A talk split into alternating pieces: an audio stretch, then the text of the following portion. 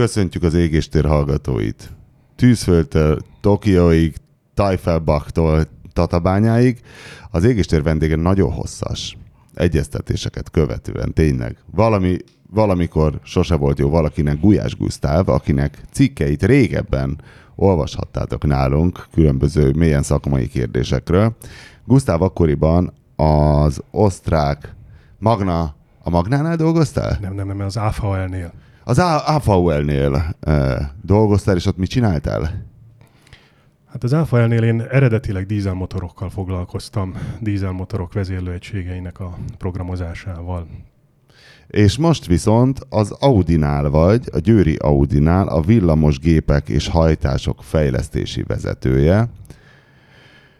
És akkor feltegyem már most a kérdés, hogy érdemes-e még gépészmérnök hallgatónak jelentkezni, vagy most már legyen mindenki villamosmérnök? De hát én úgy tudom, hogy a Gusztáv nem is gépészmérnök, hanem villamosmérnök, vagy rosszul tudom? Ezt, ezt jól tudod, én villamosmérnökként végeztem, nem messze innen egyébként, az akkor még önálló kandón, ma már Óbudai Egyetemen, és ezzel egyébként kisebbségben vagyok Győrben, ahol rengeteg gépészmérnök, járműmérnök dolgozik. Egyrészt belső égési motorok fejlesztésén, gyártásán, másrészt pedig villamos hajtások, villamos gépek fejlesztésén és hajtásán.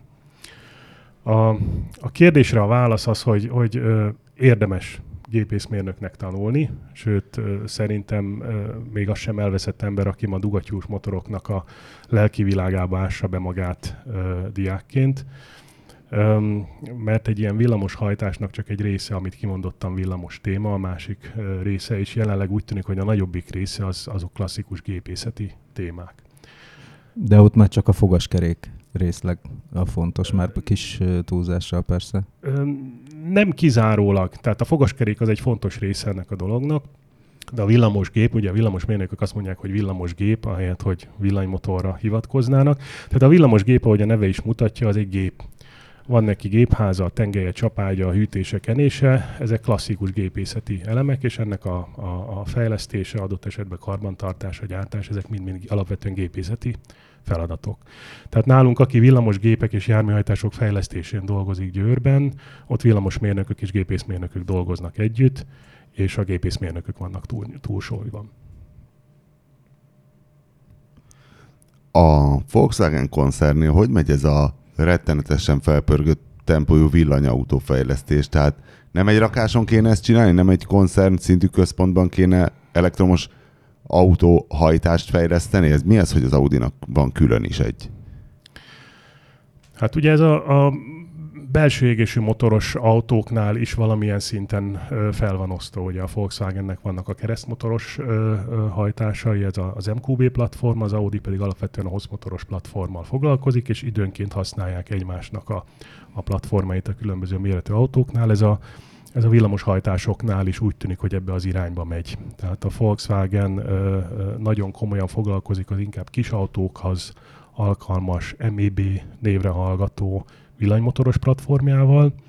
Ez az a hátsó vagy összkerékhajtásos így van, kis így van. valami lesz majd így hamaros, van, nagyon azt, hamarosan. Ami aztán szépen skálázható, tehát ilyen up szintől egészen a, a, a kis buszig. Um, és a, a, az Audi, uh, illetve a, az Audi és a Porsche együttműködése uh, uh, nek szülöttje lesz majd egy olyan platform, amit elsősorban Audi, illetve Porsche, Porsche-ba kerül beépítés, és arra aztán különböző járművek építhetők, megint csak különböző méretben azok ilyen, bocsánat, mi lesz a különbség? Mert uh, most már azért, hogy mondjam, ma van egy Audi, ami mondjuk A4-estől fölfele, tehát hogy ami kevésbé ilyen MQB platformos, akkor mi van? Van egy hossz motor, ami vagy fronthajtású, vagy uh, vagy összkerékhajtású, tehát quattro, most mindenféle műszaki megoldások vannak, de hát, hogy úgy mondjam, ez megkülönbözteti az Audikat, mondjuk, mondjuk egy A4-est egy Passattól ma. Mi fogja megkülönböztetni ezt a Porsche Audi villany platformot a Volkswagen féle villany platformtól? Hát ha elég messziről nézem, akkor ezek is annyiban hasonlítanak, hogy itt is elképzelhető csak hátsó kerekes hajtás, illetve De akkor hátul hajtás. van a motor. Akkor hátul van a motor, így Vagy van. egy ilyen unikális megoldásként lehetne egy ilyen nagy hosszú kardánt beépíteni. Egyébként vicces, de, de vizsgáltuk a HOSZ motornak a beépítési lehetőségét. Tehát, hogy van-e annak értelme, jelentősége. És mi jött ki? Hát az, hogy nincs. De kár. Olyan lenne, mint egy Mazda RX-8-as, csak, Igen. csak villanymotoros. Igen. Um, tehát ugye a villanymotorokat, azokat, azokban az a szép, hogy szépen skálázhatók a, a, az aktív hosszban. Tehát, hogyha ha nagyjából elke, ha elkezd az ember egy villanymotor tervezni, akkor azt két D-ben csinálja első körben, és annak a, a, az elsődleges eredménye az egy, az egy lemez csomag alak, ami ugye a státornak, meg a rotornak az, az alakja. És egy ilyen, egy ilyen villanymotornak a rotor és a státorja is vékony-vékony lemezekből ö, a szá, A rotor és a milyen? Álló rotor és státor, fordulórész, Álló- állórész, státor, státor. státor. státor.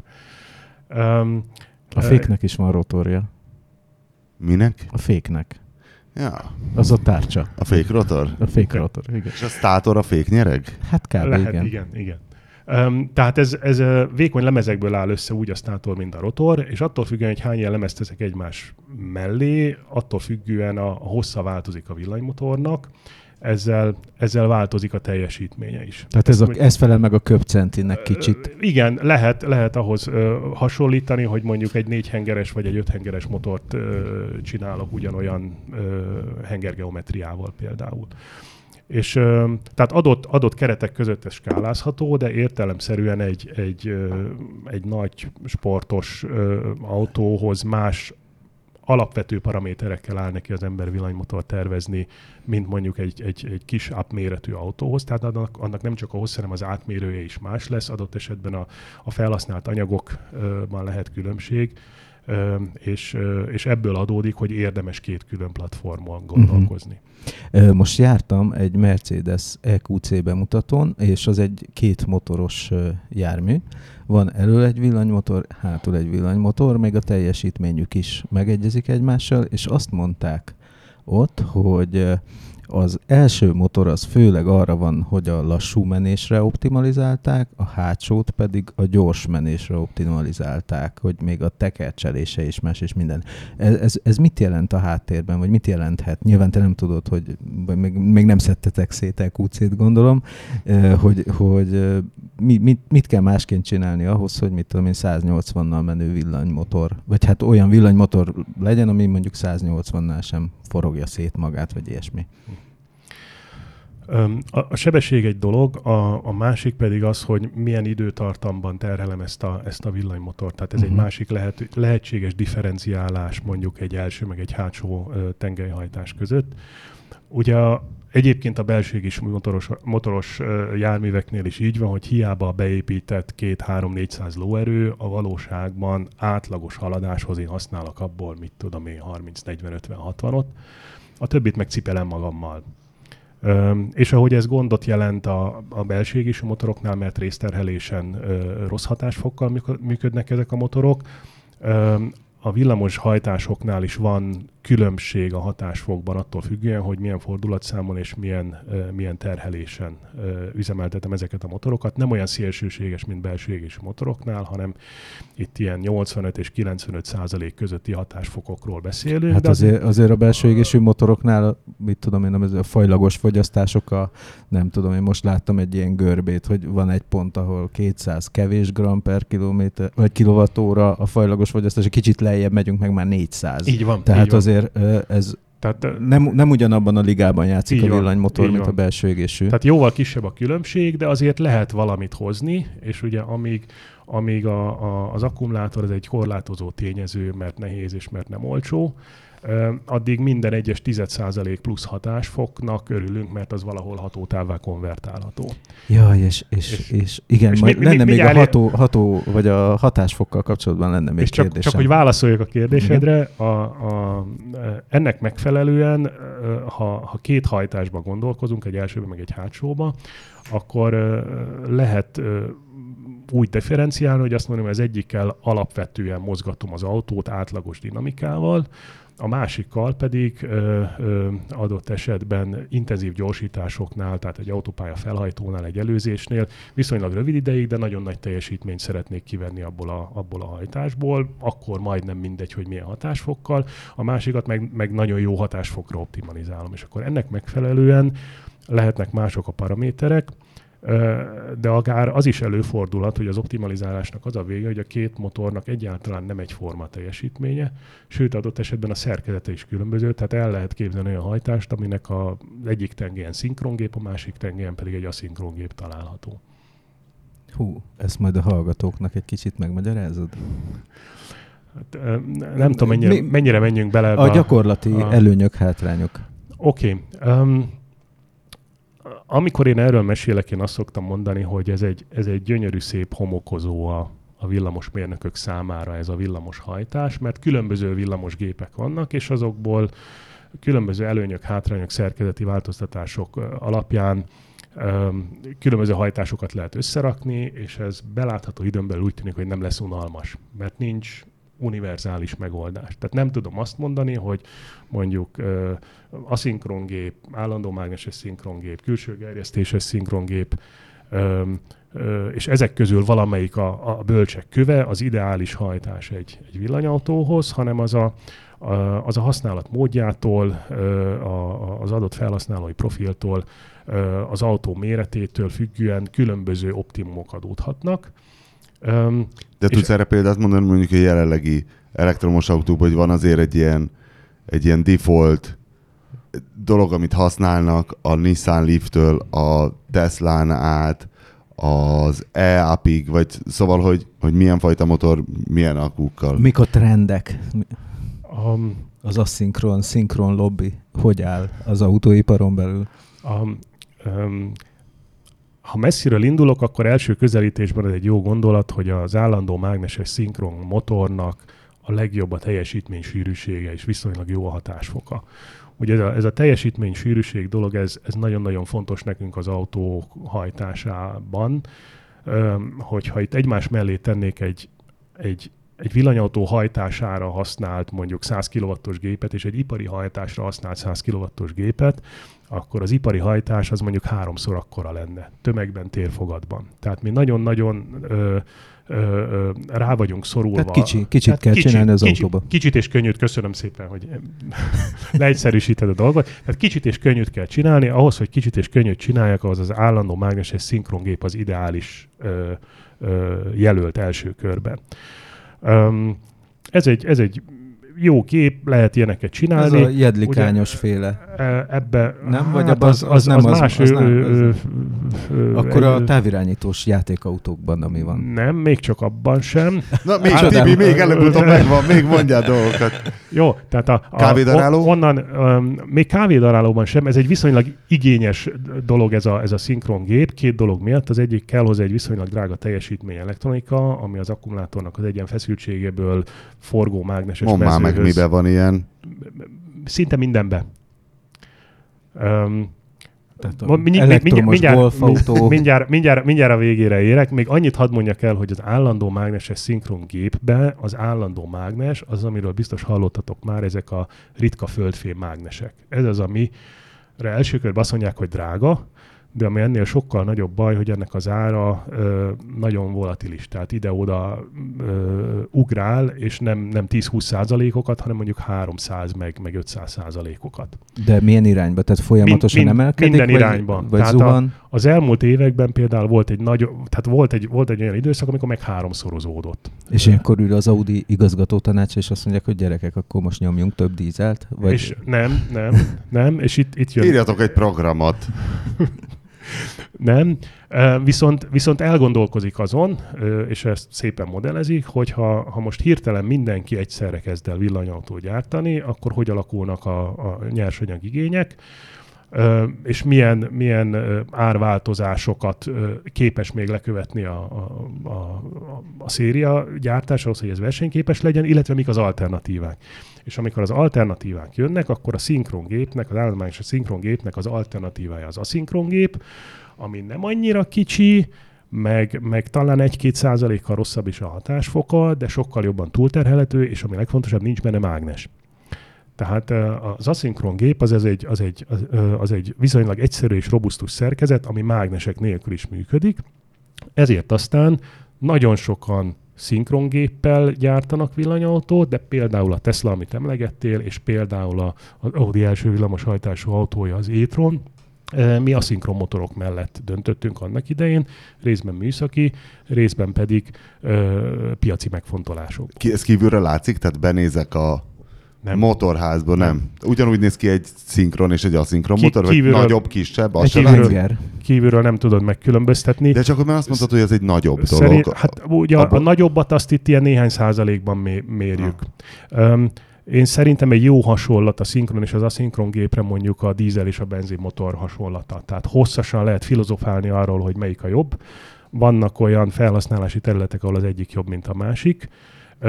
Mondhatjuk a dízelre azt, hogy ez egy kicsit nagyobb, mondjuk kicsit nehezebb, mert, mert magasabbak ott az égési csúcsnyomások. Bocs, de a, Jaguar, a Jaguar miért használ? Szerintem szinkron motor, de most ne. Csak hogy azért, mert ők csinálták meg azt a bravúrt, amit rajtuk kívül a villanyautógyártásban nem nagyon senki, hogy a iPace, vagy hogy hívták a villanyos... Úgy is hívják, igen. Igen, annak a bemutatót versenypályára rakták, és versenyben reggeltől estig lehetett nyektetni a villanyautókat, miközben egy Tesla az három kanyart bír a Hungaroringen, mert feladja, hogy ő túlmelegedett, és azokat meg egész nap verettek vele versenyben, ami legagresszívebb igénybevétel, hogy hogy ez akkor egy, lehet, hogy ott valami jobb cucc van. Ez egy, ez egy, ez egy fontos pont, és, és köszönöm, hogy ezt, ezt is megemlíted. Szívesen, emlegetek. Ez, egy, ez, egy, ez tényleg ez egy nagyon fontos tervezési szempont. Tehát amikor, amikor mi nekiálltunk az Étron tervezésének, akkor ez egy, ez egy fontos szempont, ez, ez magas, magas prioritással szerepelt a célok között, hogy itt ne arról legyen szó, hogy fut az ember két nulla százat, és akkor utána 20 perc pihi, hanem, hanem arról van szó, hogy akár autópályás használatnál is, akár extrém körülmények között is ne nagyon érzékeljük azt, hogy, hogy itt valahol szűk keresztmetszet van. Ugye szűk kereszt... Most a, a Jaguárnak a hűtése az a rendszerből fakad, vagy valami más? Igen, igen. És akkor a szűk keresztmetszetet az adódhat egyrészt az akkumulátorból, azon belül is az akkumulátor hűtéséből, vagy a villanymotorból, és azon belül is a villanymotor hűtéséből. Ugye a, a villanymotorokról azt érdemes tudni, hogy egy ugye belső égési motoroknál hozzászoktunk, hogy van egy teljesítményadat, azt adott fordulatszámon le tudja adni, bármennyi ideig, amíg el nem fogy a, a, a nafta a, a tankból. A villanymotornál uh, annak van egy olyan extrém tulajdonsága, hogy van egy állandósult teljesítménye, tehát egy tartós teljesítmény, ami egyébként viszonylag alacsony, meglepően alacsony, és rövid ideig akár sokszorosan is túlterhelhető. Ez egy, mondjuk mit, mit jelent így nagyságrendileg? Egy, Tehát, hogyha az állandósult teljesítményem 100, akármi akkor, egység, akkor mennyi lehet a csúcs teljesítmény? Um, állandó mágneses gépeknél akár kétszeres, uh, aszinkron gépeknél akár háromszoros, vagy még több is lehet. Ugye itt, itt arról van szó, hogy, hogy elmelegszik-e a rendszer, vagy sem. A, De ezt ő, hogy úgy mondjam, magától csinálja, vagy ez egy szabályzás, hogy megvédik a motort. Itt, itt nagyon, nagyon-nagyon komoly ö, ö, modellek és mérések is, is vannak mögötte, hogy, hogy megvédjük. Tehát ugye, ha elmelegszik, ugyanúgy, hogy egy belső motor elmelegszik, ott különböző dolgok tönkre mehetnek. Egy, egy villanymotornak sem tesz jót, hogyha elmelegszik. A szigetelési rendszer az, az a hőmérséklet emelkedésével az, az öregszik, drasztikusan öregszik, ezért van egy határhőmérséklet, amit be kell tartanunk, de egészen addig, akár többszörösen is túlterhelhető. És ez az, amitől, amitől annyira fickósnak és dinamikusnak érződik egy, egy villanyautó. Hát mert végül is az ember nyom egy nagyot, aztán megy, és akkor ennyi a valós De, közlekedésben. Bocs, amúgy hány fok van egy villanymotorban? Tehát ha méricskálsz kívülre egy ilyen infrahőmérővel egy benzinmotort, igazából a leömlőknél van ilyen 100-150 fok körül, de egyébként Egyébként mit tudom én, ilyen 50-60, meg a belsejében nyilván azt te tudod, hogy mennyi, de de hogy milyen hőmérsékleti viszonyok vannak egy villanymotor belsejében. Um, itt megint csak a korlátozó tényező az, um, az a szigetelési rendszer. Ezt különböző hőmérsékleti osztályok szerint lehet választani, mondjuk egy drótnak a szigetelését, vagy, uh, vagy egy fázis szigetelőt, és ezek úgy általában ilyen 160, 180, 200 fokig bírják a terhelést. De Tehát, annyi van egy ha, ha, autó ha bele, meghajtó bele villanymotor. tudnál mérni egy, egy villamos gépbe, ami alapvetően egy zárt dolog azért, de fúrnál egy lukat és belemérnél, akkor ott, ott ö, teljes terhelésen 180 fokot simán mérhetsz, igen. És azt mi okozza? Nyilván surlódás? Hát a vesz- Vagy veszteségek. Ö, ugye, ö, 180-200 fok van, Igen, egy van. Nissan leaf ha megyek egy egyenletes 80-nal, akkor az ő nem, villanymotorja... nem, nem, nem, nem, nem, nem. Te akkor, hogyha mint az őrült tolod neki az autópályán. Akkor. De Tehát az autópálya az eszi akkor ezek Igen, szerint. illetve a nulla százak, ö, azok, azok, azok melegítik. Ugye, a- És ilyen azok- szenzorokat helyeztek el, hogy, hogy ezt érzékeljétek? Vagy? Egyéb, egyébként igen, ö, ö, hogyha ha esetleg nálunk jártok valamikor, akkor, akkor mi tudunk olyan motort mutatni, amiből kilóg, mit tudom én, 30 darab drót, a 30 darab drót 30 darab hőmérőszenzorhoz csatlakozik, és ott különböző üzemállapotokban úgy a rotor, mint a státornak a hőmérsékletét mérjük. Ahhoz, hogy minden üzemállapotban egy, egy viszonylag pontos hőmérsékleti térképet kapjunk erről a gépről. Nyilván a normál üzemben nem érdemes 30 szenzort beletenni, általában egy vagy két szenzor van a széria gyártmányokban, és van egy nagyon komplex modell, hőmérsékleti modell, amit ez a szenzor terelget a megfelelő Aha. irányba, Tehát, hogyha itt ennyi fok van, akkor nagyjából tudjátok, hogy amott mennyi és, fok és van. tudjuk, hogy honnét jöttem, éppen milyen Mhm. az üzemállapot, hova tartok, mekkorák a, a, a termikus tehetetlenségek a, a gépben, akkor ezek elég jól becsülhetők.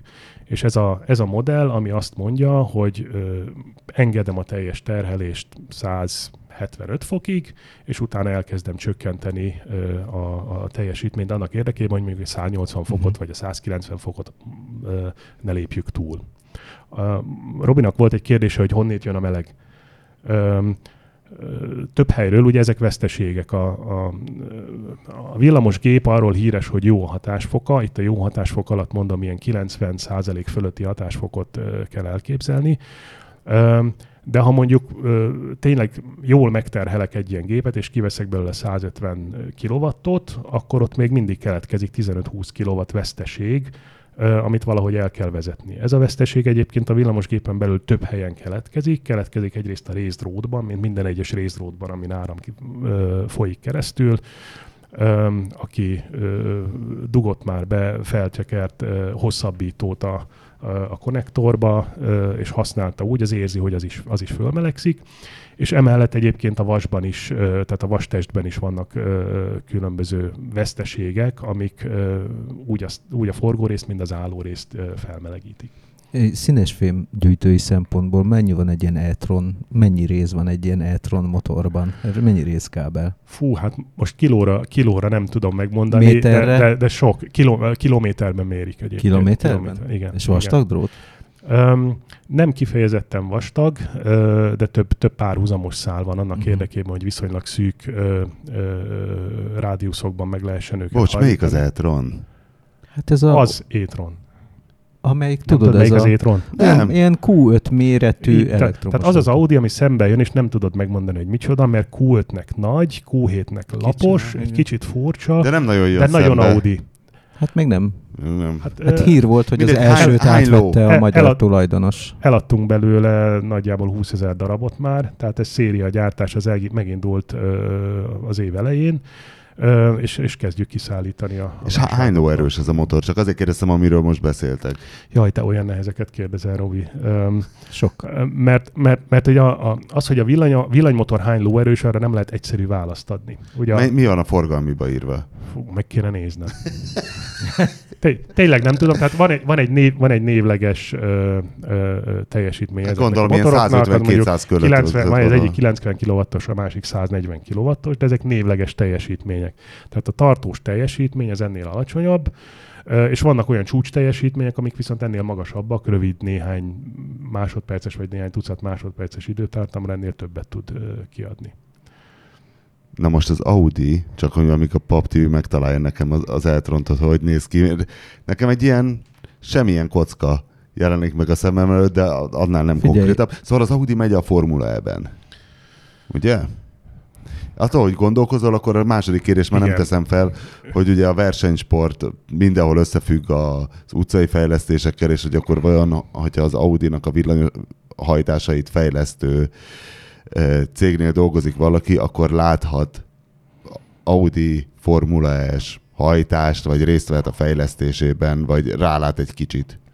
Al- Alapvetően ráláthatna, mi Győrben azért messze ülünk ettől a, ettől a formula és témától, és látom közben meg, megkerült az étron. Hát, öregem, hát ez egy Ahol Audi. van 14 eladó, képzeld. Tényleg?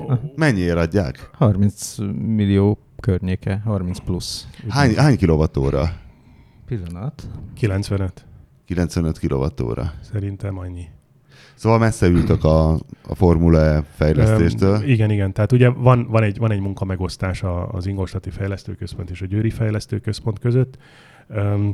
Mi új projektek részve, fejlesztésében is részt veszünk Győrből, de nagyon nagy része a feladatainknak az a, az a szériagyártáshoz kapcsol, kapcsolódik. Tehát az nem, nem titok. Tibi majdnem ott volt a megnyitón, amikor megkezdődött a sorozatgyártás. Tehát Győrben gyártjuk ezeket a motorokat, amiket aztán Brüsszelbe szállítunk ki, és az ezzel kapcsolatos fejlesztési támogatás, széria támogatást, ezt mi teljes egészében Győrből végezzük. Az e-tronnal meg lehet csinálni, hogy mész 400 kilométert autópályán 130-al? Öm, még nem próbáltam, hogy a, a 400... Hát pedig ez egy elég alap a, dolog a 400, lenne, nem? ö, A, a 400, a 400 kilométert azt a VLTP ciklusban ö, mérik, ö, hogy ehhez képest milyen hőmérséklettel, milyen szélviszonyok, milyen domborzat Tudom, mellett tudom, tudom, 130, Csak hogy, csak hogy Ö, szerintem a, valahol 300 és 400 között fog adódni ez az autópályás hatótáv valószínűleg.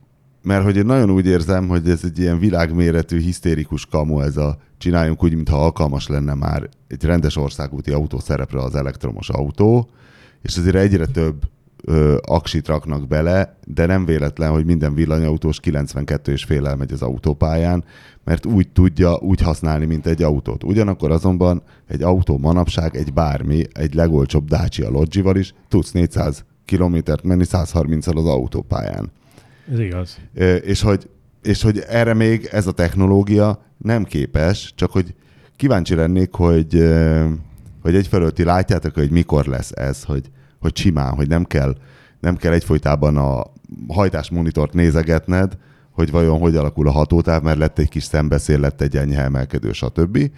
hanem, hogy ilyen tök lazán, ha nem mész annyira, akkor akár 500-at is elcsetteghetsz vele, és hogy vajon az akkuban van a több fejlesztési lehetőség, vagy a villanymotorban. Fú, sokat kérdeztél egyszerre. Ja, bocsi. Um, el lehet menni egy villanyautóval 3-400 kilométert, kérdés, hogy, hogy érdemese. 92-vel. ö, ö, én, én azt gondolom, nagyon hosszasan lehet filozofálni arról, hogy van-e értelme egy villanyautónak, itt és most van-e értelme, vagy csak holnap lesz, vagy már tegnap is volt. De szerintem az alapvető kérdés az az, hogy mire, mire akarom én azt használni. Ha megnézed a statisztikákat, akkor, akkor nagyon szépen látszik, hogy a, az embereknek a 90%-a legfeljebb 40 kilométert autózik egy nap. Tehát ö, teljesen legitim azt mondani, hogy mondjuk egy 80, 100 vagy 150 kilométeres hatótávú villanyautóval az igényeknek a 90-95%-át lefettem. Egyébként így is A futott. fejlesztés azonban a Így- tök másik így- irányba így- megy, tehát mindenki nyomja ezt a hú, most már 80, Így- 90 így- így kW, van. 100 kW, és most már... Tehát eb- ebbe az irányba indult is el egyébként a villanyautó fejlesztés. Ha visszaemlékeztek mondjuk 10-15 éve, akkor ezek a 160 kilométeres kis bevásárló autók voltak. 80 kilométeresek Igen. valójában. Hát amivel, a, amivel el lehet menni a, a pékhez, meg el lehet vinni a gyereket oviba, aztán Nem, nem, fel nem, kell nem, dugni. nem. Hát Na, nekünk de van ez- egy Fiat 500 eng, és egy Dorog Budapest oda-vissza háromszor meg lehet vele csinálni. Tök jó meg minden, és szerintem ebbe az irányba kéne igazából fejleszteni, tehát hogy a 0-24-ben közlekedő járművek legyenek városban elektromosak, tehát az összes ilyen szállító Mhm. szírszar furgon, buszok, meg ami sokat megy, és nem az, hogy nem az, hogy a városok közötti Így- lapátoljunk még bele többet. Így van. Tehát a, um, még egyszer oda visszamegyek, hogy a, átlagban a 40, 40 km az elég, ehhez képest a 160 bőven soknak tűnt. A gyakorlat meg azt mutatta, hogy, hogy ahhoz, hogy az emberek tényleg ö, ö, első autóként tekintsenek egy ilyen autóra, ahhoz, ahhoz igénylik a, a 400 kilométert, vagy most te is azt mondod, hogy hát jó lenne 500 meg 600, de a valóságban... Hát, hogy, hogy, hogy tudja azt, amit egy- egy, benzines. De egy évben hányszor autózol 600 kilométert? Tudom, hogy nullaszor autózok Nem 500 tudom. kilométer, csak azt mondom, hogy a statisztika, hogy azt is tudjuk, hogy a norvégok, akik aztán legelő járnak elektromos autóban, hogy ott olvastam egy ilyen statisztikát, hogy a norvég villanyautósok a 100-ból ö, 92 és félnek egy másodautója az elektromos autó, mert ők is tudják, hogyha el akar menni Trondheimbe, vagy mit tudom én, és vonatiszonya van, akkor kell neki egy másik autó. Mondjuk azért ahhoz elég hülyének kéne lenni, hogy neked Norvégiában vonatiszonyod legyen. Tehát, én- Tudom, én most, uta, utaztam, mo- most, zseniális most a- vonatok vannak Norvégiában. Mondták, hogy Oszlótól a reptér 50 kilométer, és előbb érsz ki, mint itt Budapestről, mert ö, 200-zal megy a vonat. Tehát Tudom, de azzal együtt, azzal együtt, hogy nagyon jó a vonat közlekedés Norvégiában, azzal együtt az összes norvég, villa, majdnem az összes norvég villanyautósnak másodautó a villanyautó. Mert de, a legjobb dolog városban... Ez logikus Szóval- is, egy, egy bizonyos oldalról, a másik oldalról, hogyha egy picit én a saját véleményemet mondhatom, tényleg az van, hogy a, egyszer kellett már mennem 600 kilométert, akkor vesz, va- mindig arra vágynak az emberek, hogy legyen egy olyan, ami 600-at elmegy, vagy, a, vagy aki Németországba pörög, hogy az elmenjen 900-at ezred egy tankkal, ugye ez, a, ez lett a van. dízelnek a izéje. Egyszer kellett volna hazahoznom az iskolából a lányom barátnőit, akkor kell vennem hétüléses autót, tehát hogy az ember mi, mindig van. ezekre, Várj, és mi az állításod? hát az, hogy hülye az ember. Ö, a, én, én úgy értelmezem a Tibi állítását, hogy a, ha, ha megveszed a 600 kiló hatótávhoz szükséges akkumulátort, és azt hurcolod magaddal az év 362 napján, tök fölöslegesen, Az nagyon nem zöld. A- Az nem, az nem elég zöld, így van. És ez az egyébként, hogyha a, az egy futott kilométerre eső széndiokszid kibocsátást, az döntően befolyásolja az, hogy mekkora akkumulátor van a, a, a beépítve a, a, a járműben, mert a, a, az akkumulátornak a, a gyártása az egy elég széndiokszid intenzív ö, folyamat. Tehát attól függően, hogy most egy 60 vagy egy 100 kWh-s ö, akkumulátort hurcolsz egyébként a, a napi 40 kilométeres utadra, attól függően a jelenlegi körülmények között például lehet egy villanyautó zöldebb vagy kevésbé zöld, mint mondjuk egy dízel.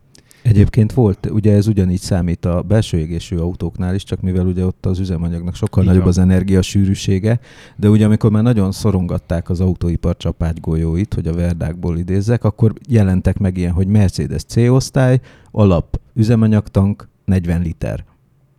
És lehetett extraként kérni, azt hiszem 55 literes. Nyilván mindegyik 55 literessel ment ki, csak a széndiokszid Csak a méréshez katalógus. a, jó, előnyösebb volt az a mínusz. Hát mondjuk, a, mondjuk egy benzinnél az egy ilyen 15 liter, akkor az olyan Hát ez- 12-13 kiló Így van. Az sokat de, számít. de ti, mint elektromos hajtás, fel- ti villanymotorokkal foglalkoztok, vagy aksival is? Mi Győrben kizárólag villany motorokkal, illetve villamos hajtással foglalkozunk. De hát azért tudjátok, hogy hova tart az aksi ipar.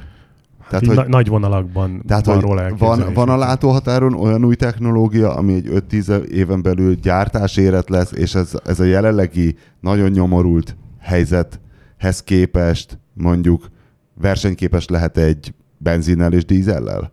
Mind töltésre, mind hatótávra? Mert nyilván ez, ez hogy pakoljuk egymás mellé a ceruza elemeket, ez, ez igazából így átkúrhatjuk magunkat, hogy tényleg ha rengeteget beleraktunk, tudunk menni 92 és féle 600 kilométer, de ez nem az.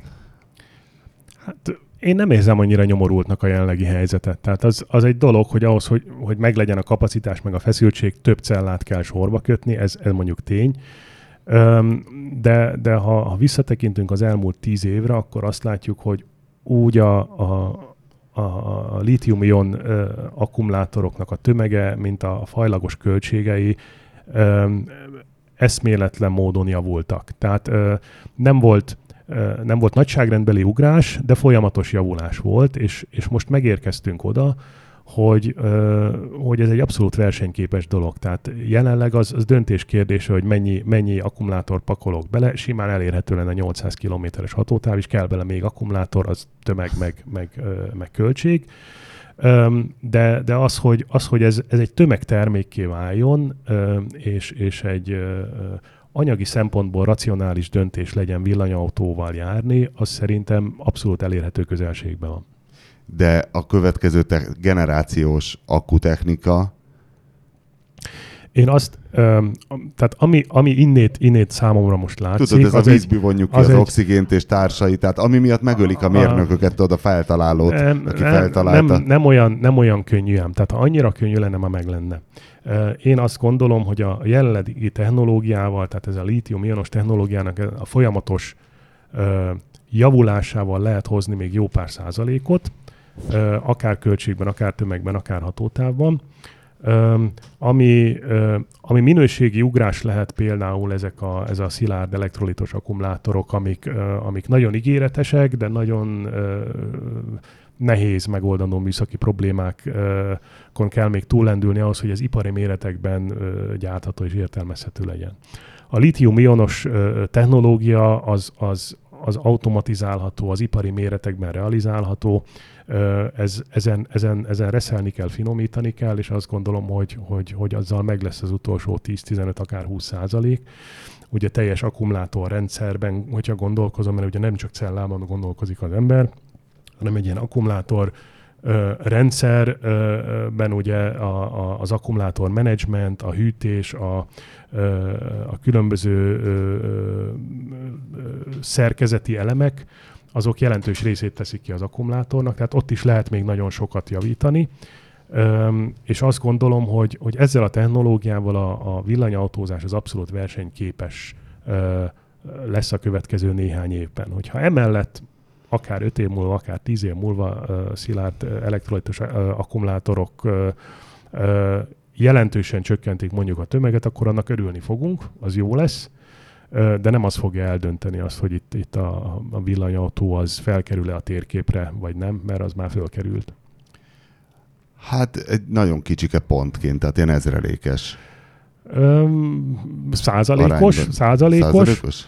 ö, egy számjegyű százalékos. Hát Magyarországon van 5000 Ö, a 3 millió autóból. Azért az Igen. inkább ezrelék.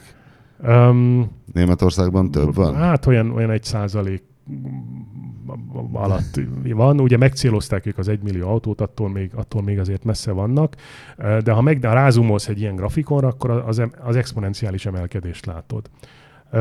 Én annyit tudok mondani, hogy a, a 2025-ben az Audi koncern a, a, az újonnan legyártott autóinak a, az egy harmadát az tisztán villamos hajtással képzeli el, ami egy kétszámjegyű szám. Nyilván az iparági átlagnál valamivel magasabb, de, de egy szabad szemmel látható arány. De akkor, de akkor nálatok nincs egy ilyen kitűzött, hogy igen, 2025-től jönnek ezek a szilárd elektrolitos akkupakok, Nem. és már arra fejlesztünk. Nem, nem, nem, nincsen. Nincsen. Akkor ez messze van azért mégiscsak. Nem tudjuk megmondani, hogy mennyire van messze. Ugye kutató intézetekben már sikerült ilyen, nem tudom én, körömméretű dolgokat szupervákumban, meg, meg röntgensugárzás, meg tudom én. Tehát attól, hogy ezt, ezt, ezt ö, 10 milliós darabszámban valahol ipari körülmények között gyártsuk, attól ez még nagyon messze van. Ha hatásfok ö, dologhoz visszakanyarodnék, azt mondtad, hogy mindenféle ilyen fél százalékokért, meg egy százalékokért megy itt a küzdés.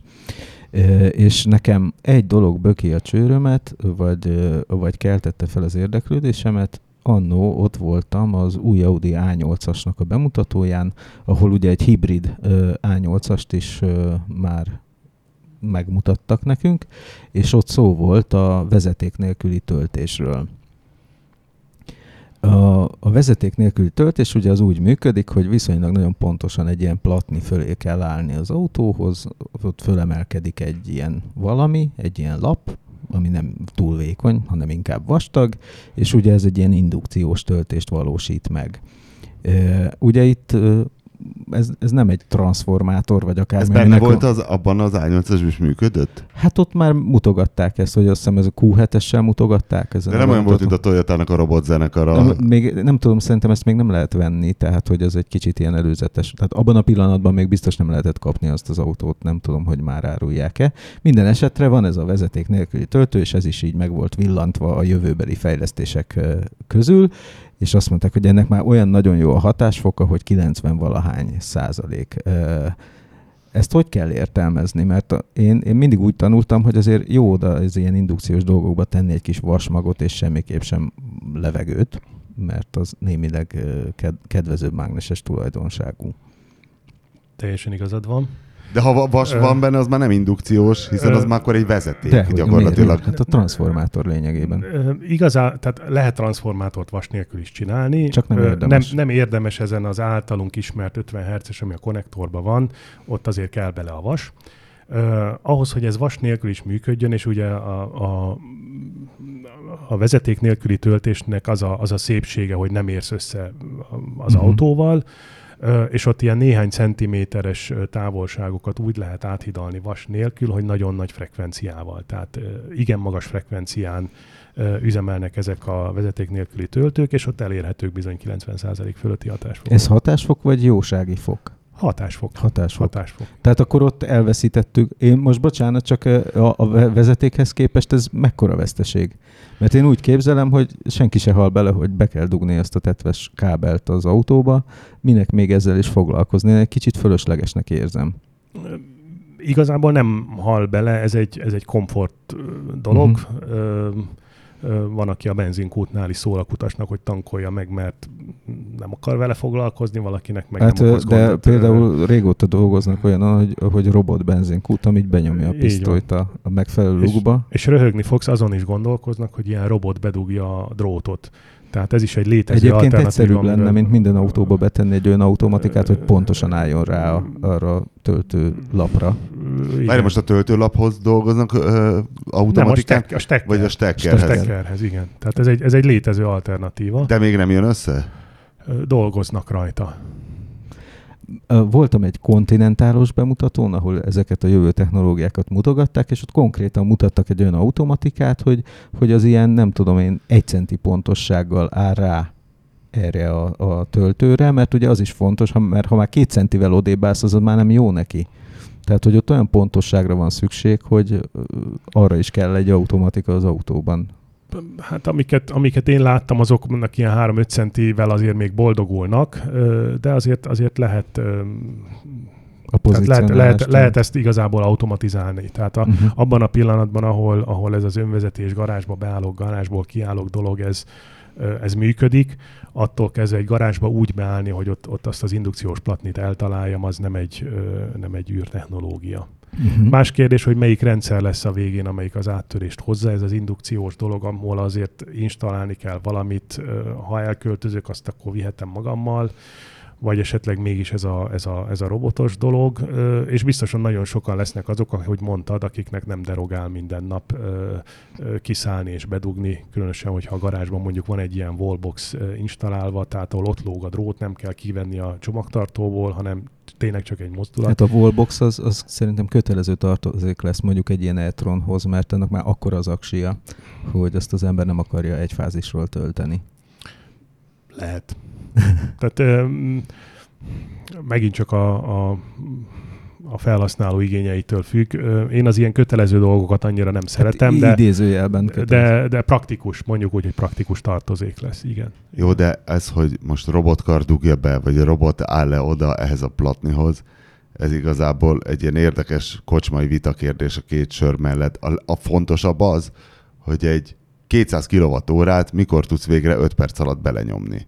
Tehát az volna a fontos, ezek ilyen vicces, érdekes dolgok, de most az, hogy bedugod a drótot vagy sem, annak ehhez hát képest nincs egy nagy, nagy jelentősége. durvák vannak egyébként, tehát ami, amit én, vannak ezek a, amiben a, szerintem az Audi is benne van, ez a, hogy hívják, milyen neve, neve ennek a től, Ionity, Ion, Ionity töltőhálózat, szóval azért ott szaladgáltak, azt hiszem, a, ilyen 500 amperig tud tölteni, ilyen vízhűtéses kábelen, uh-huh. és Igen, nem tudom mit, tehát hogy egészen borzalmas. Igen. A, a, a Robi, az én kis Fiat 500 az azt hiszem 30. A, amit, mo, amit mondasz, ez a, ez a 200 kWh 5 perc alatt, most egészen őszintén ez nem reális. És nem, a, nem az akkumulátor miatt nem reális, hanem, a, hanem, hanem tényleg a teljesítmény miatt, ami, amit ez jelentene. Most ha, ha ö, azt számolod, hogy mondjuk ha egy 100 kWh-órás akkumulátort szeretnél egy óra alatt telenyomni, akkor ahhoz kell 100 kW töltő teljesítmény. Jó, igazából elég a 100 kWh Ha, ha, ha egyébként. 6 perc alatt szeretnéd telenyomni, akkor ahhoz 1 megawatt kell. Öm, És akkor már is megérkezünk Pakshoz. és akkor, és akkor nem vagy messze már, mondjuk egy V43-as villanymozdony az 3 megawattot tud, tehát ez már az a, az a teljesítmény kategória, ahol, ahol tényleg gondot okoz a, a, az, hogy egyáltalán olyan, olyan csatlakozót találjak, ami ezeket az áramerőségeket kibírja. Tibi említette a, a vízhűtéses kábelt, ez valóban így van, tehát magát a kábelt is vízzel hűtik, és, és amikor odamész és megemelsz, mondjuk te elbírod, de hogy, hogy egy, egy, az egy reális dolog, hogy egy nem tudom 50 kilós ö, ö, hölgy megemel egy ilyen, egy ilyen stekkert, hát az, egy, az, az nehéz. Tehát az tényleg nehéz. Annyira nehéz volt. Te Hát, emelted? fogtam, azért van súlya. Nem azt mondom, hogy, hogy izé, de mondjuk egy 50 kiló környékén, hát nem tudom, a an- antifeleségét kéne megkérdezni, hogy meg tudna Tehát vele birkózni. Van ennek egy határa, amíg, amíg érdemes ezt húzni. Jelenleg, jelenleg ezzel a, a, az Ionity-vel 350 kW-ig tudunk. Uh, ugye a 350 kW-ot azt már 800 volton uh, uh, érd, érdemes, mert, mert 400 voltos szinten ez akkor áramerőség lenne, amivel nem, nem boldogul. Mondom még egyszer a kábel, illetve a stekker és azt gondolom, hogy valahol 500 kW körül van az a, az a határ, amíg, amíg ennek értelme van. És akkor ettől kezdve az, hogy most 100 kWh vagy 150 kWh vagy csak 50 kWh akkumulátor van az autóban, e- ezen a, ezzel a teljesítménnyel ki lehet számolni, hogy mennyi idő alatt, tehát mik azok a töltési idők, amik reálisak.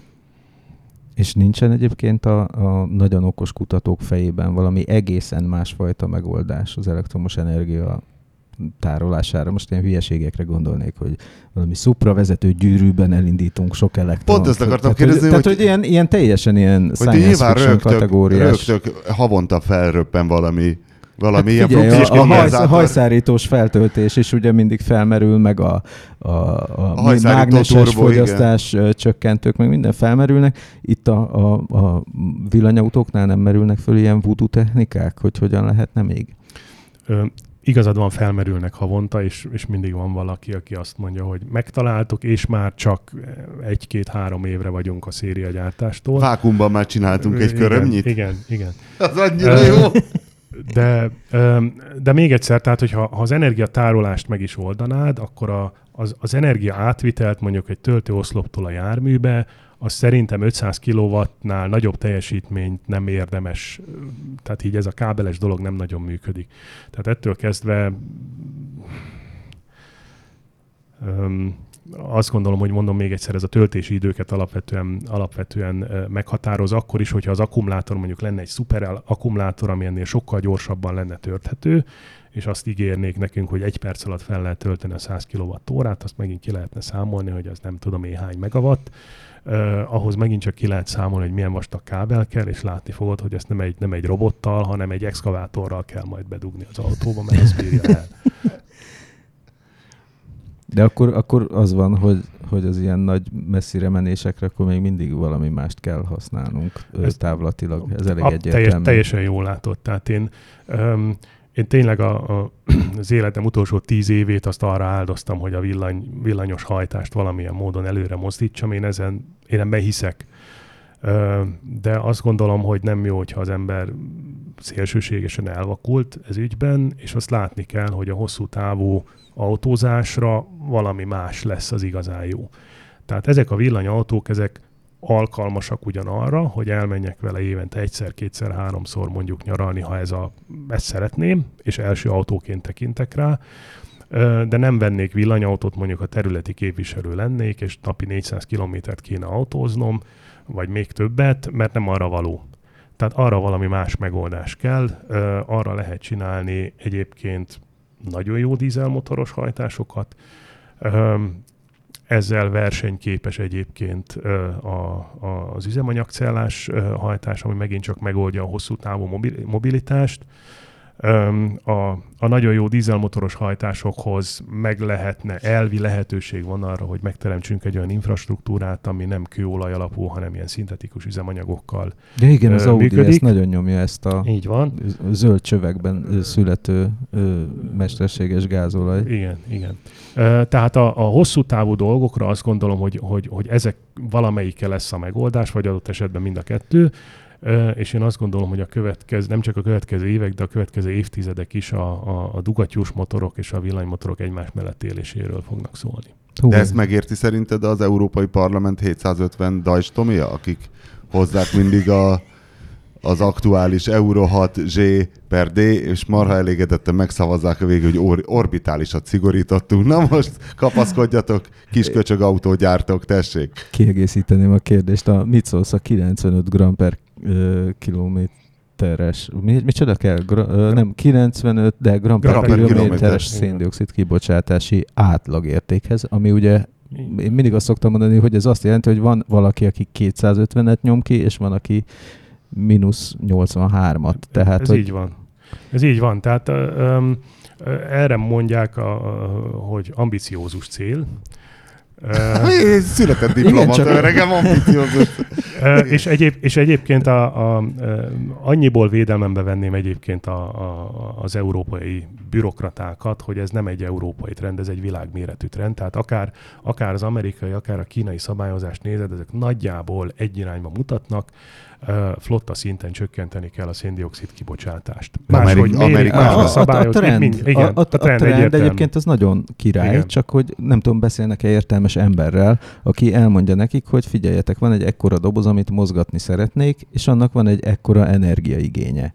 És az, ö, tehát, hogy ez, ez nem olyan, hogy ugye ezek, a, ezek alapvetően egy jogász attitűd, hogy ezt én kodifikálom, és akkor onnantól kezdve ez így van. Csinálok egy ilyen törvényt, és akkor ez így lesz. De van egy, van egy határ, amikor ott van a való élet, és ez nem teljesen megvalósítható, vagy ha megvalósítható, akkor trükkökkel valósítható meg, eh, amit ugye nem kíván senki, eh, így a közelmúltban visszaemlékezve. Um, én azt gondolom, hogy az alapvetően nem hiba, hogy kodifikáljunk egy, egy, egy, egy ilyen ö, irányvonalat, mert amúgy, hogyha csak úgy megkérjük az autógyártókat, hogy ugyan csökkentsétek már széndiokszid kibocsátást, vagy adott esetben a légitársaságokat, vagy a hajózási vállalatokat, vagy az ipari létesítményeket, akkor ennek mind költsége van. Tehát valahogy rá kell őket szorítani Bocs, bocs, arra, bocs. hogy... Igen? Szerint, szerintem nem. Tehát én ebbe tagadnám. Tehát Na. hogy, tehát, hogy a kisebb fogyasztásra való fejlesztés, azt maguktól csinálják, mert uh, egységnyi teljesítményt kisebb fogyasztással kihozni, az egy nagyobb technikai kifinomultságot jelent, és jobban néz ki a katalógusban, a vásárlók szeretik a kisebb fogyasztást, az, az jelzi a teljesítményt, tehát, hogy már úgy értem a mérnöki teljesítményt is, tehát igazából, hogy maguktól fejlesztenek erre az autógyártók szerintem, amennyit tudnak, még Amerikában is. Tehát azzal, hogy most megmondod neki, hogy nem, nem, még sokkal többet, Meg, meg hát mondom, én, engem a fizikai korlátok érdekelnének. A-. Tehát az, hogy egy, a belső égésű motoroktól ilyen három és fél benzinestől négy literes fogyasztásokat várunk el, és nem a Volkswagen nap kategóriáról beszélünk, hanem a normál méretű autókról, hisz azért látszik, hogy Európában a mostani autópark az nem a kei autókból kerül ki, hanem az SUV-kből. Tehát, hogy hol van a realitás határ? Ez tök, tök jól látod egyébként. A, én azt gondolom, hogy a fizikai korlátok valahol itt a, a, a 100 g per kilométer körül vannak, vagy adott esetben a fölött is, tisztán belső égésű motoros hajtással. De nem véletlenül a, a törvényalkotó az, mondom, a világ minden részén flotta fogyasztást ír elő, és ebbe beleszámítják a jelenleg nulla grammos széndiokszid kibocsátással a villanyautókat is, adott esetben a plug-in hibrideket is, és ezeknek az eredője kell, hogy kiadja azt a, azt a 95 g per kilométert, a következő években pedig annál még, még, még alacsonyabbat is. Ez elérhető egyébként. Tehát mondom, ambiciózus cél, különösen különösen annak fényében, hogy, hogy a, a, a dízelmotoroknak a, a, az értékesítési aránya az elmúlt években ugye érezhetően csökkent. Baj ez szerinted? Hát, hogy baj-e vagy sem, azt ott még had, had ne foglaljak állást, ennek van egy hatása. Ennek az a hatása, hogyha a, az, aki nem dízelmotoros autó mellett dönt, az dönthet villanymotoros vagy benzines mellett. Nyilván egy része villanymotoros mellett dönt, egy nagyobbik része pedig benzines mellett dönt. Ha benzines mellett döntesz, akkor azzal emelkedik a flotta fogyasztás, tehát azzal, hogy a dízeltől a benzines irányába eltolódik a flottán belül a súlyozás, és ez egyébként a legtöbb európai autógyártnál egy, egy érzékelhető trend, azzal bizony a flotta fogyasztás az emelkedik, ami megint csak azt jelenti, hogy A. a benzinmotoroknak a, a további finom hangolásával, reszelésével javítani a fogyasztáson, B még több villanyautót piacra dobni annak érdekében, hogy a, a, a flotta fogyasztás aztán kiadja ezeket a, az átlagértékeket. Ugye ez megint egy kicsit a, a, abba az irányból, hogy ha elemelkedünk egy ezektől, hogy a flotta fogyasztás, meg hogy az egyes autó mennyit fogyaszt. Igazából a közlekedésnek a széndiokszid kibocsátás az, a, az mondjuk adott. És ez azt jelenti, hogy ha én az egyes autók fogyasztását leviszem, de az emberek olyan marha jól élnek, hogy iszonyatosan veszik az autókat, akkor összességében simán lehet, hogy ennek ellenére nő a, a közlekedésnek a széndiokszid kibocsátása.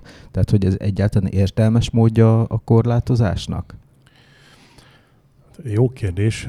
Erről a törvényalkotót kellene megkérdezni, hogy konkrétan mi a Tehát mi a az szándék, van, hogy és évről a... évre rekord mennyiségű Igen. autó fogy el Európában, tehát hogy én az egyes autóknak csökkentem a fogyasztását, az önmagában nem fogja mérsékelni az össz-széndiokszid kibocsátást, mert az emberek mennek, mint az ökör. Alacsony kalóriatartalmú ételekből eszek meg naponta 40 kilóval. Így van, így van. Így van, de, de ugyan, ugyanezzel a gondolatmenettel azt is, azt is végig lehetne gondolni, hogy korlátozzuk-e a repülést például Európában, és mondjuk azt, hogy 300 kilométernél rövidebb távra legyen tilos repülni, mert Sőt, az, ne, nem, nem, az, hogy, nem az, hogy korlátozzuk, ne adjunk adókedvezményt a kerozinra, mert az most jelenleg azt hiszem majd, hogy nem adómentes, és ne adjunk adókedvezményt a hajózási nehézolajra, ami szintén nagyon adómentes. Így van.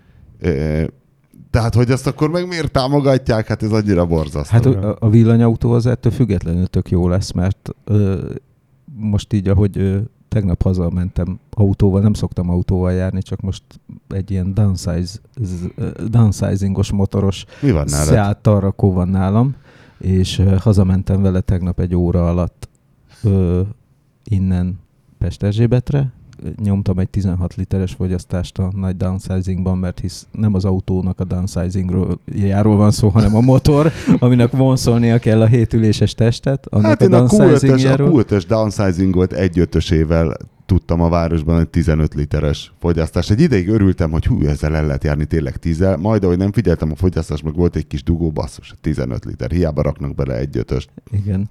Ö, hát ugyanez volt, csak nekem 16 volt, de hogyha csak a, mondjuk a Lourdes házig mentem volna, akkor 19 lett volna, mert pont, a útvonal fogyasztását nézegettem, és Na igen. irgalmatlan dugó volt. Tehát, hogy ez tök jó lesz, hogyha ezt villanyautókkal csináljuk. Hát mondjuk annyi kiegészítés, hogy dugóban állni szívás bármilyen autóval. Tehát nem, mert a villanymotornak nem kell vi- járnia annak például. nem, de, de mondjuk klímázni ugyanúgy kell, vagy adott esetben fűteni ugyanúgy kell, tehát a fogyasztást ez nem javítja a villanyautónál sem, hogyha dugóban állsz. Meg hát akkor a, egy belső égésű motor rettenetesen rossz hatásokkal Ez gyorsítja az autómat, tehát azért én, én erre a célra például az még mindig a legjobb megfejtés lenne, vagy egy hibrid, vagy egy, vagy egy tisztán elektromos Így van. autó. Így van.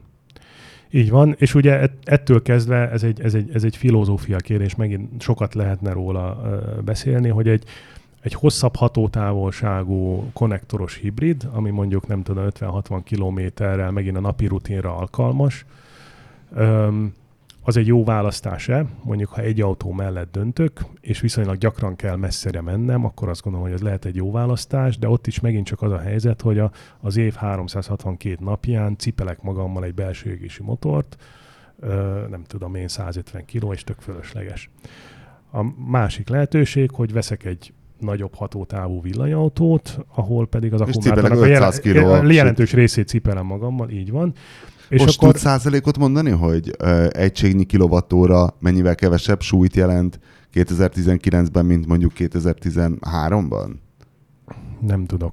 Pár százalék egyébként. tudok. Ezek, Hogy nem, nagyon nem, kicsi. nem volt olyan nagy a fejlődés. Tehát nagyon kicsi volt, mert a, a, az én Fiat 500M az 2014-es, de a konstrukció talán kettő vagy három, és most a Pap Tibi írta ezt a milyen merci, hogy hívják ezt a videót? EQC. És ő írta benne, a, hogy me, mekkora az alkupak, és gyorsan leosztottam Hát a kilovatórával, és kiderült, hogy hát nincs, nincs nagyságrendi különbség. Nem, nagyságrendi nincs, tehát ilyen, ilyen 10-20-30 százalékok Max. voltak, amik, amik jöttek. Árban sokkal nagyobb a különbség egyébként, mint, mint tömegben. Mármint, hogy lefelé? Lefelé, igen. igen.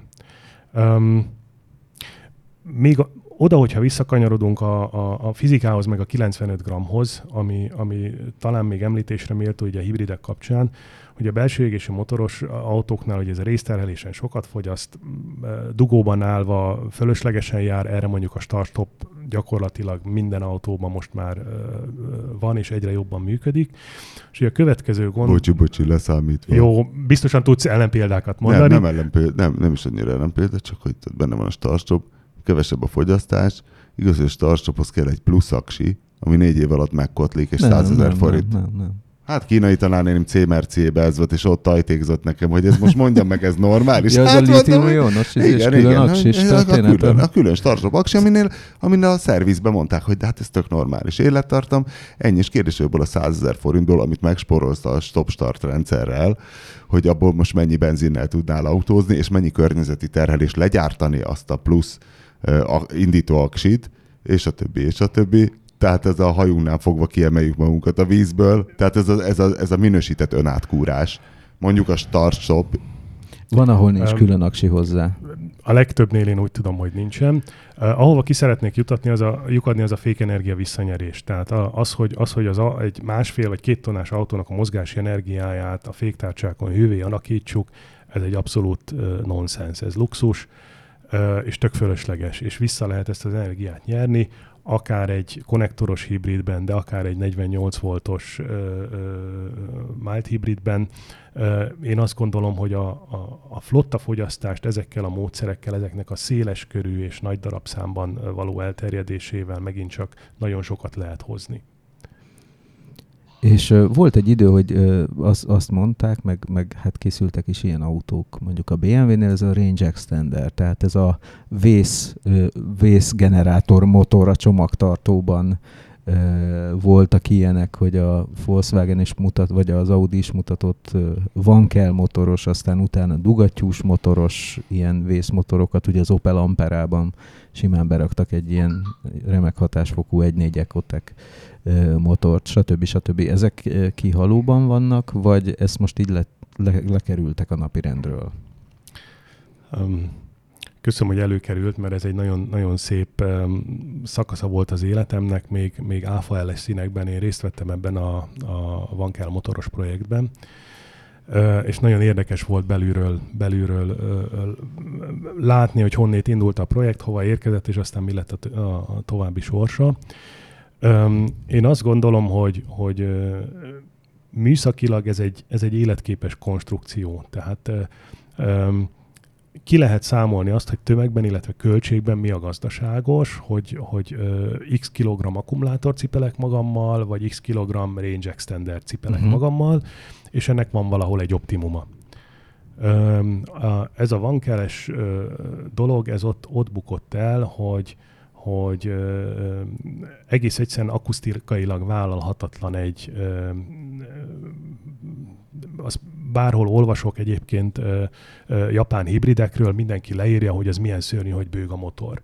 Na most egy, egy Vankel motoros, au- vagy egy, egy range extenderes autónál... Jó, ez ilyen újságíró picsogás, Te- ezt nem szabad komolyan de- venni. de Anyám nem veszi de észre, a a meg nővérem sem. hárommal, mert, mert ott teljesen független attól, hogy mit, mit csinálsz a gázpedállal, attól teljesen független az, hogy mit csinál a, a, A a, range extender. Figyelj, az ö, Ampera nem volt rossz. Tehát úgy érzem, mentem, és akkor ez, hogy "Mű, mi ilyen távoli beindult, jó, hát most termel, jó, most lehet. Hát- de engem nem zavart. Kevésbé Ugyan, zavart. ugyanakkor volt az e-golf, én attól lettem rosszul az e-golfban, amikor rükibe raktad, és uh, van a tolatókamera, ami ott úgy működik, hogy kifordul az egész embléma, hogy, mert hogy ugye nem koszolódik, és uh, akkor kerül elő a kis kamera a tolatáshoz, és ezt egy kis villanymotor fordítja ki, gondolom.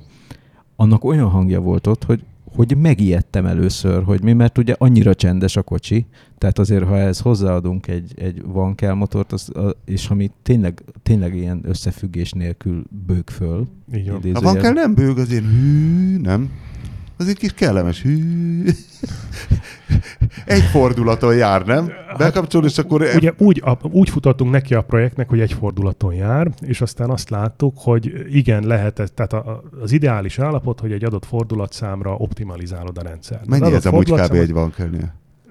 Ha a range extender. Kb. csak egy nagyságrend mi? Nem, 3000, nem Aha. tudom. És Meg ugye a van kell motornál az van, hogy ha a főtengely 3000-rel forog, akkor ott a dugattyú az nem egészen annyival forog. köszi. Tehát Öm, tehát lényeg az, hogy elindul az ember egy, egy, egy munkapontban, és akkor azt látja, hogy, hogy igen, ez mondjuk ö, 60-as meg 100-as tempónál jó, de ha csak 40-nel szüttyöksz, akkor mégiscsak hangos. Akkor legyen egy második munkapont, ami mondjuk egy kicsit alacsonyabb, egy kicsit csendesebb, meg legyen mondjuk egy harmadik munkapont, amivel állok a piros lámpánál, és még nem ciki. Tehát az el tudod Az mondjuk tehát, hogy- tényleg állok a piros lapon, és így van, így van. És akkor ettől kezdve van mondjuk három munkapontod, és a három munkapont De között- leszarom, most a föld megmentéséről van szó, most nehogy már ilyen esztétikai picsogás le, vás, vessen ennek egy, gátat. egy algoritmus kapcsolgat a három munkapont között, függetlenül attól, hogy te éppen milyen zenét hallgatsz, honnét, hová mész, mit csinálsz a gázpedállal. Ez egy furcsa érzés. Tehát én vezettem ilyen autót, nem keveset, furcsa érzés. Kinek gondolom- fejlesztettétek ezt amúgy, ha nem titok? Ezt, a, ezt a, az AFAL az Audi-val közös Az Audinak, projektje aha. volt, igen, és ebből készült aztán egy hát jó pár tucatnyi flotta is, amivel azt hiszem Csikós vezetett ilyet egyébként. Vagy És val- volt- vele ilyen és szégyenkeztél a piros lámpán, hogy Jézusom, még ez a hármas fázis is borzasztó? Hát a, azt mindenképpen azt, azt tehát azt látja az ember a, a dugóban, hogy az emberek keresik az zaj forrását, mert ez egy szokatlan zaj. Tehát a piros lámpánál állva nem szoktad meg azt, még akkor is, hogyha csendes, azt a fordulatszámot és azt az ajszintet. Milyen kaszniban volt ez? meg. A1-es. És- mi, tudnád utánozni, milyen hang Nem volt? szeretnél. De egy fűnyíróra gondoljunk, vagy elektromos fűnyíróra, benzinmotoros fűnyíróra. Fű, egy fűny, fűnyíró az jó, igen. Fűnyíró, kávédaráló.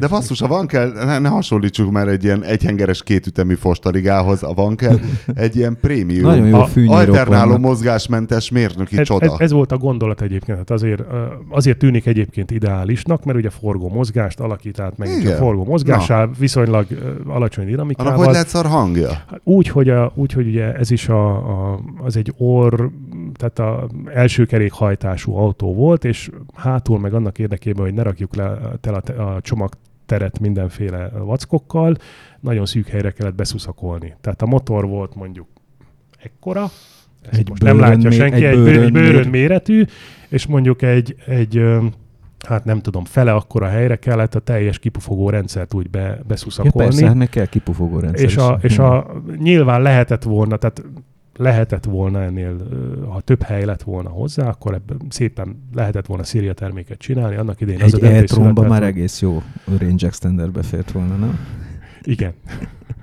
Csak megint kérdés, hogy hova, mert ugye elől is villanymotor van, hátul is villanymotor van, hátul kell csomagtartó, sőt, elől is kell csomagtartó, tehát ott megint csak kérdés, hogy hova teszed a range extender. Na várj, és ott zokogtál egy gráci kereszteződésből, hogy úristen, ez nagyon ciki. Majd jött valaki az Auditól, érezett egy bizottság kiszállt a helyszínről, ők is mentek egy kört, és azt mondták, hogy köszönjük uraim, itt a gázsia az AFAOL-nek, de hát akkor nem kérjük?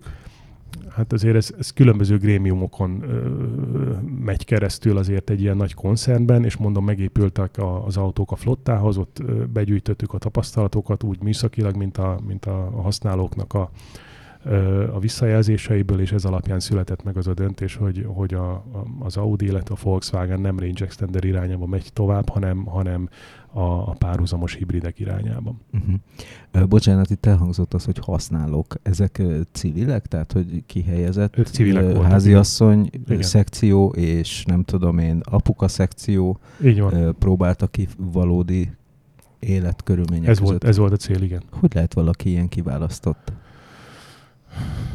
Nem tudom megmondani. Ugye ott ez uh, nyilván földrajzilag egy jól behatárolható kör, Ingolstadt. környezet volt ott Ingolstadt, illetve Ingolstadttól délre, uh, és, és nyilván ott, ott különböző feltételeknek meg kellett felelni, tehát uh, az, hogy mennyit használod, mire használod, hova mész vele, Öm, És akkor így megy a rivalizálás Ingolstadt környékén, hogy te mit próbálsz most? Hát most rámelegítettek egy csillagmotoros izét, a Q7-est, ó, én nekem meg egy izé, nekem meg egy ö, egyhengeres, range extenderes, nem tudom én, A1-essel kell járnom, vagy ez hogy, hogy megy? nem, nem vagyok ennek benne a részleteiben. Azt, azt tudom, hogy annak idején ez a, ez a flotta ott megépült, ennek részt vettem az építésében, aztán a további, további sorsát ezt nem Aha. kísértem figyelemmel.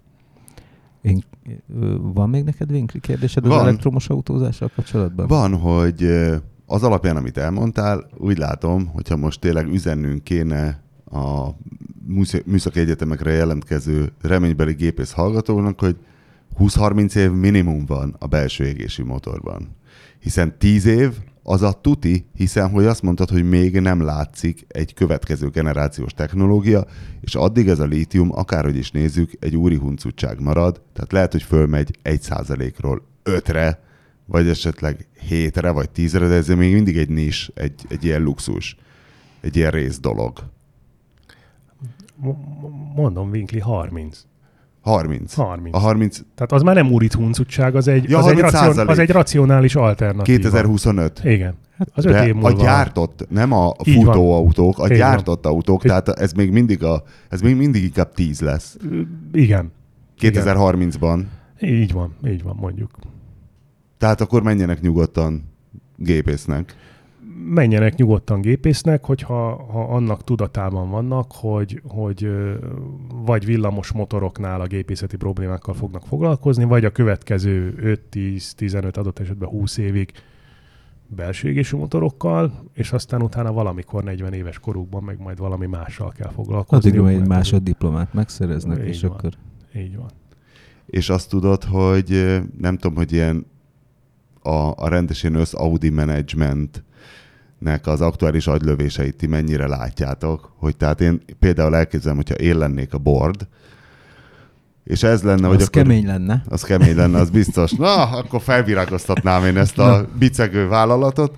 Eh, Itt De a hogy hén, ezt nézzék meg. ez a 22 még ma éves. Toyota, hat tenger, látják, downsizing, ha, ha, ha, ha, ha. Eh, Nem, hát nálam ez a hibrid platform, tehát van egy van egy 22 éves benzingáz, és van egy elektromos a helyben Ez egy jó kombináció. közlekedésre, igen. Szóval, hogy ha szutyongatnak ezekkel a 96 gram per kilométerekkel, és ugye büntető, mi lesz, minek hívják ezt a... Pénz. Pénz. Hogy egyszerűen azt mondom, mint board, hogy leszarom, beépítem az árba, luxus lesz. Nagy autó, luxus, nagy teljesítmény, luxus, hát akkor nem. Amúgy is szerintem a luxus autók árazása, tehát a prémium az elég ilyen hasraütés. Tehát, hogy egy, megéri egy Rolls-Royce Silver Ghost, hát basszus.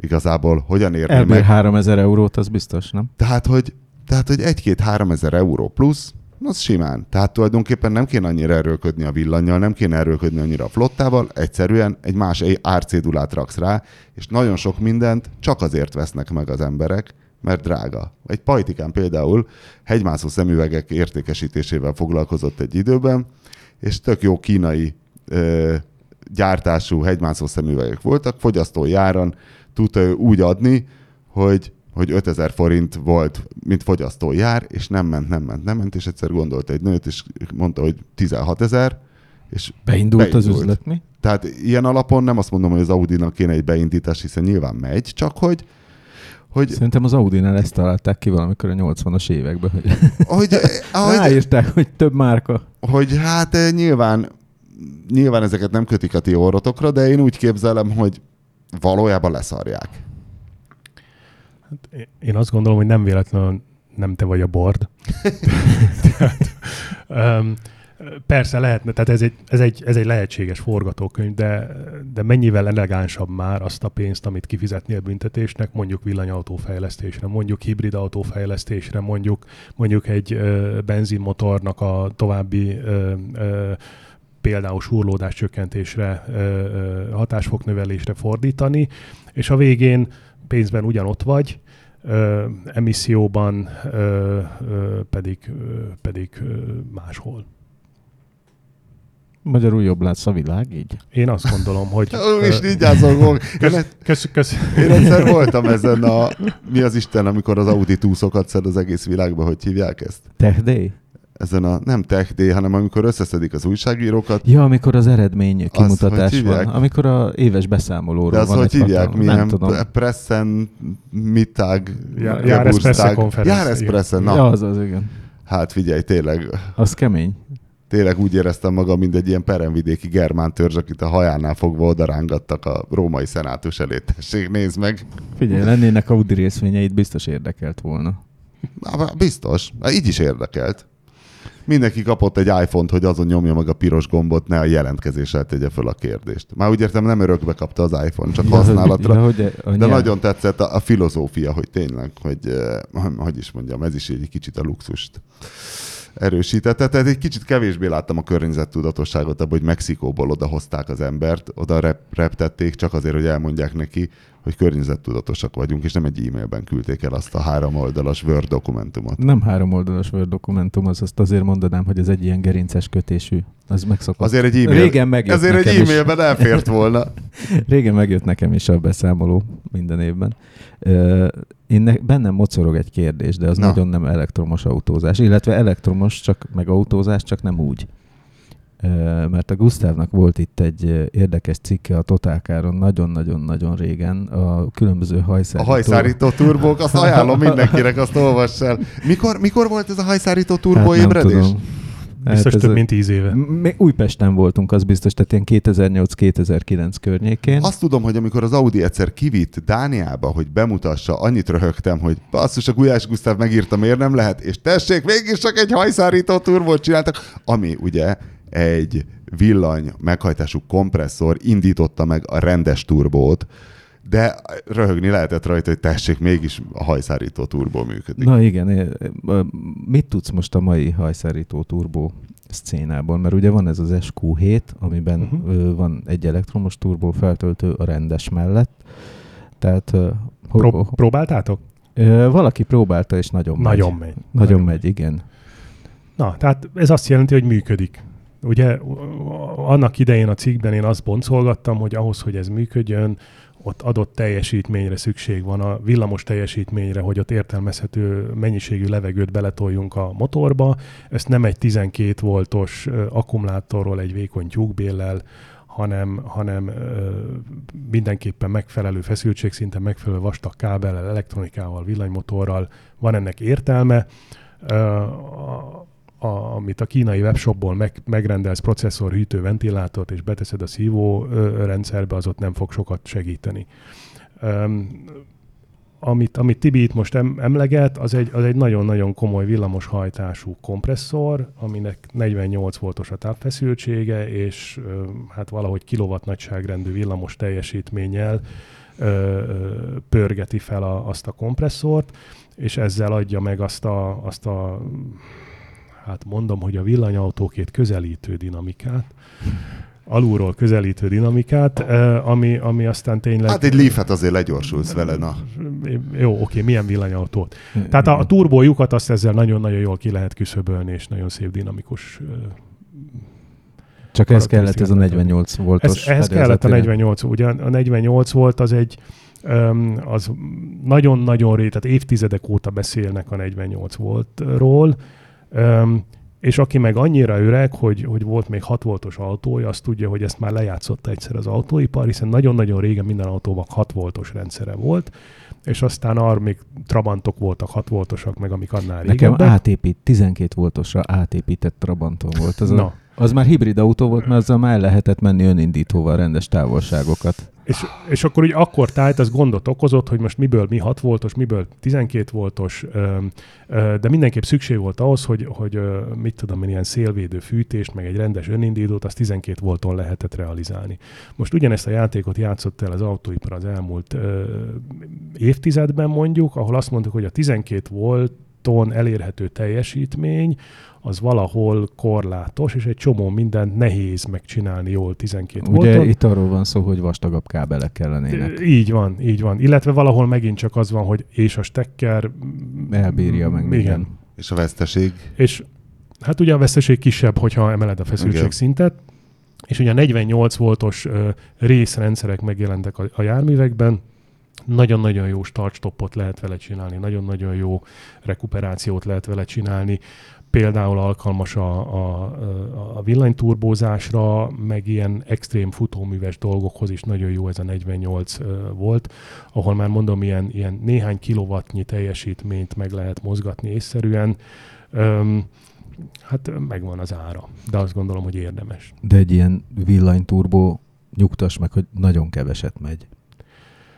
Egy ilyen villanyturbó nagyon keveset megy, viszont annak érdekében, hogy tényleg olyan legyen a dinamika, van egy alapjárati fordulatszáma. Uh-huh. Tehát ez mindig forog? Az mindig forog egészen lassan, annak érdekében, hogy ilyen néhány tized másodperc alatt fel tudjon pörögni akkor, amikor kell. Csak hogy képben legyek, ez az egészen lassan, ez... 20 ezer. nem, nem, nem, itt ilyen, ilyen néhány ezres fordulatszámról beszélünk, és a, hát most jó, meg fognak kövez, nem, kövezni a kollégák, de néhány, tudod. néhány tízezres fordulatszám az, ahol neki az üzemi fordulatszám van.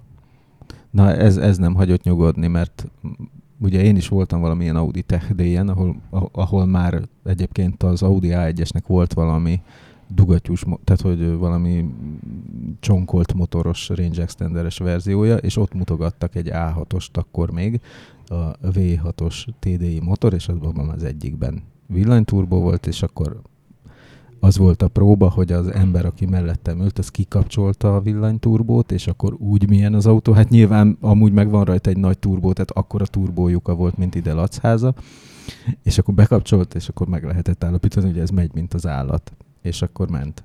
Így van. Még um, ha, ha már ennél a villanyturbónál uh, vagyunk, én uh, um, nemrég egészen közelről megnéztem egy ilyen üzemanyagcellás hajtásrendszert, és abban egyébként egy nagyon-nagyon hasonló alkatrész van, tehát ott is egy, egy villamos hajtású kompresszorral levegőztetik ezeket, a, ezeket az üzemanyagcellákat, és, és ezzel Hát számomra meglepő dinamika érhető el egyébként az cellával, tehát az, hogy itt ilyen egy-két másodperc alatt eléri a teljes teljesítményt, ez azért régebben elég távolinak tűnt. De azt gondolom, hogy, hogy, hogy ezekkel a módszerekkel tényleg egy, egy jól használható alternatíva lehet az üzemanyagcella. Azt kérem a mérnök úrtól viszont, most eszembe a szerkesztő úr azt írja meg, bla bla bla, azt kérem, mondja meg ott az Audinál, most volt nálam a Q5-ből ez a... Nem a Q3-ra gondolsz? A Q3. Q3-ból ez a 35, ugye a, nem tudom miért hívják 35-nek a nyomorúságos motoros kivitel. Nem, hát De. 150 ló. Mi a 35? A newtonméter... A, a 35 az egy viszonyszám, az egy, nem az jelent egy, semmit. az egy irányadó valami, öm, ez a nyomorult, a, a, a nagyobbik üti a kisebbiket. Igen. Nagyon rossz a, a motor nem tudom, hogy ez most a motorvezérlés, a, a turbótöltés, irányítás, és ez a 7 gangos DSG.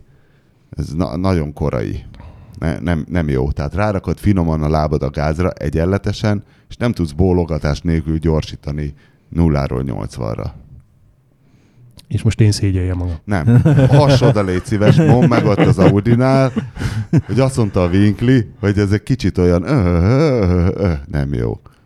Jó, ha legközelebb találkozom Köszönöm. váltó applikáló Kicsit, kollégával, akkor mindenképpen átadom az üzenetet. már oda a bódéhoz, a motort ne lötyögjön benne. Egy borzasztó. Igen. Ö, mondtad, hogy készültél három kérdéssel, végül is ezekre válaszoltál? Érintettük a hármat? Nehogy benned a... maradjon.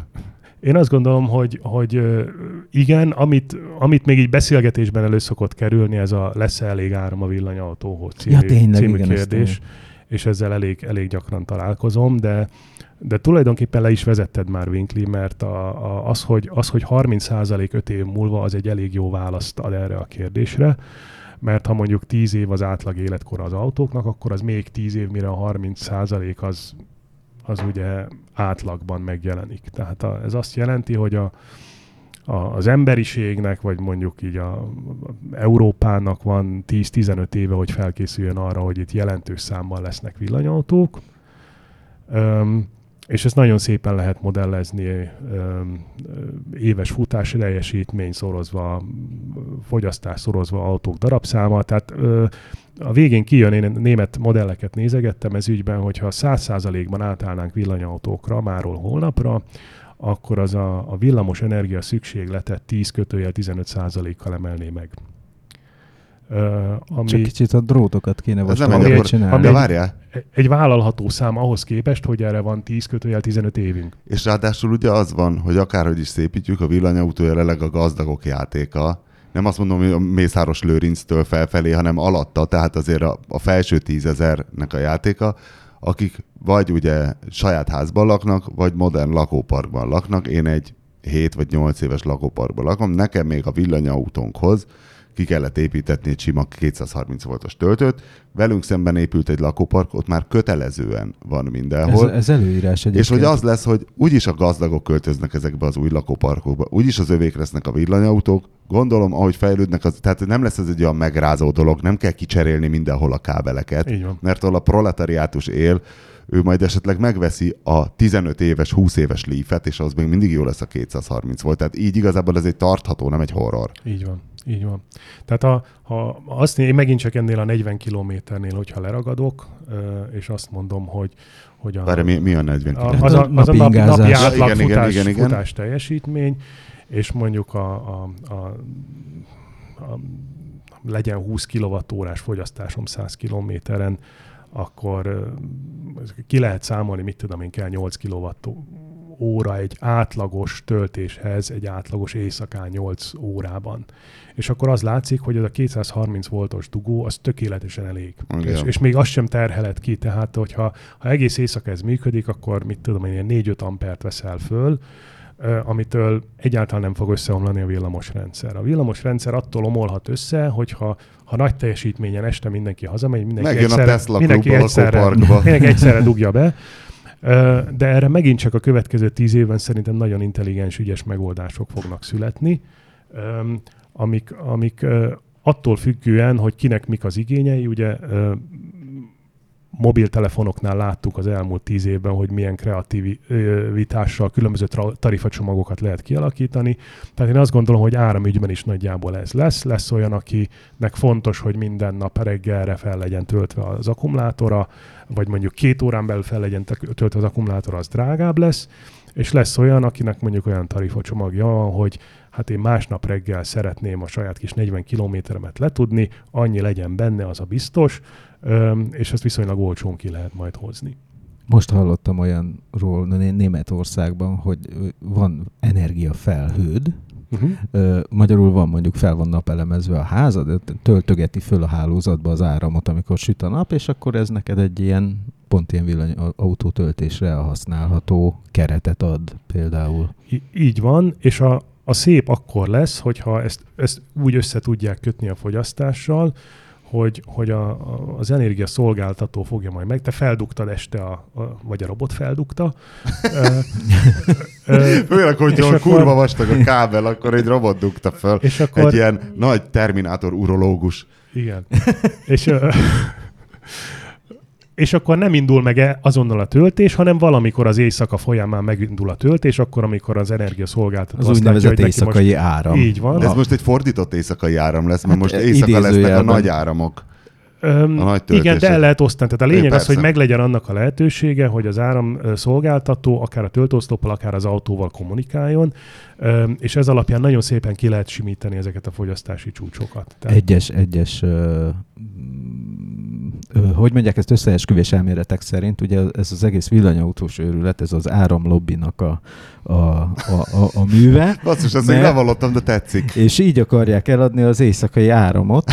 Mert, Ami rájuk szárad egyébként. De egyébként van benne logika. Hát mert, mert nem tudnak mit csinálni. Mert, mert az van, hogy az atommágiának nem lehet megmondani, hogy most éjszaka van, de a, még a, a, a hagyományos tüzelésű erőműveknek is nagyon nehézen szabályozni a teljesítményét. Egyedül ezek, a, a, amik itt ugye vannak, ezek a gázmotoros erőművek, az olyan, hogy kikapcsolom, bekapcsolom viszonylag, de sokkal egyszerűbb lenne ezeket nem kikapcsolni, hogy és egy... akkor így az áramlobby eladja az éjszakai áramot neked. Csak hogy a, a, tavaly egy Bajorországban élő barátomat látogattam meg, aki egy ilyen sima családi házban lakik, aminek a déli oldalán, a sátortető déli oldalán napelemek vannak.